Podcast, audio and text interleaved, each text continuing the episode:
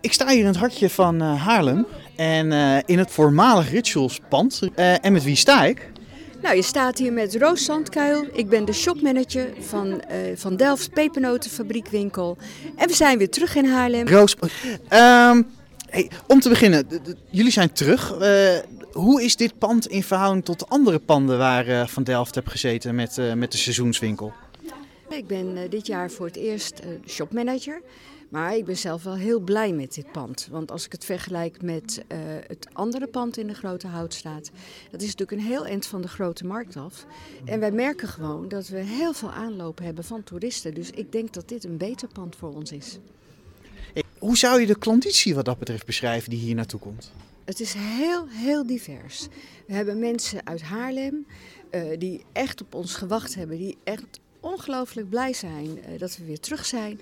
Maar we hebben ze ook uit andere steden, zelfs uit steden waar ook van Delft uh, pepernotenwinkel is.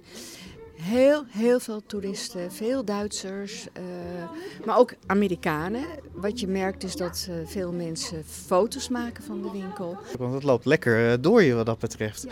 Ja. Um, wat is nou de meest aparte ja, nationaliteit die je misschien bent tegengekomen? Of, of iemand met een apart verhaal die hier kwam als klant? Ja, nou, een apart verhaal was dat we wel van de week uh, een klant hadden. En die vroeg of we de meest smerige smaak voor hem konden maken. Maar dat is natuurlijk wel heel erg lastig, want uh, ook hier zeg ik, de, het is smaak beleving. En wat de een heel vies vindt, vindt de ander heel lekker. We hebben natuurlijk best wel hele aparte smaken. Dat is hè, dropsmaak, want we hebben Hollandse weken. Dus daar zit ook de dropsmaak bij. Is niet mijn favoriet. En toch verkopen we hem heel erg goed. Ja, want ik bedoel, drop verkoopt erg goed. Dan, dan moet het wel een smaakval haast. Want jullie hebben hier in de winkel ook allerlei ja, grote metalen schalen staan. Uh, waar mensen uit kunnen proeven en allerlei smaken kunnen hebben. Zit drop daar ook tussen? Ja, drop zit ertussen.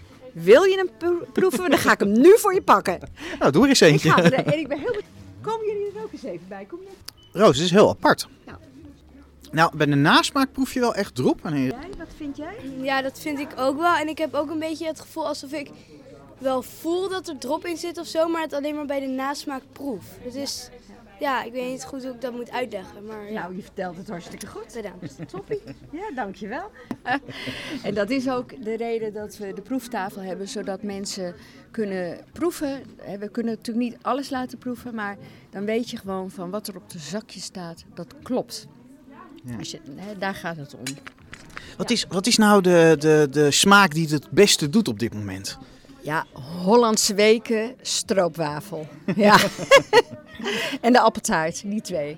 Ja, En, ja, en dan zeg ik ook steeds, het is natuurlijk het, het oudste en het kleinste koekje van Nederland. Ja, nou een appeltaartje, hoe leuk is dat?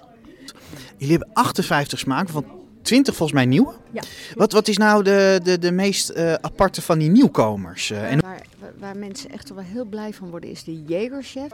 Unicorn, nou, daar worden ze echt helemaal gek van. Dat is echt heel schattig. Wat kan je vertellen over de buitenseizoensactiviteiten van Van Delft?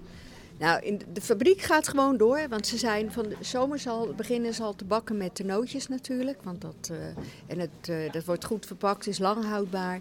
Best, best wel wat klanten ook, terwijl het weer op dit moment het regent nu een beetje, ja. dus mensen komen toch hier graag even pepernoten halen door weer en weer in heen.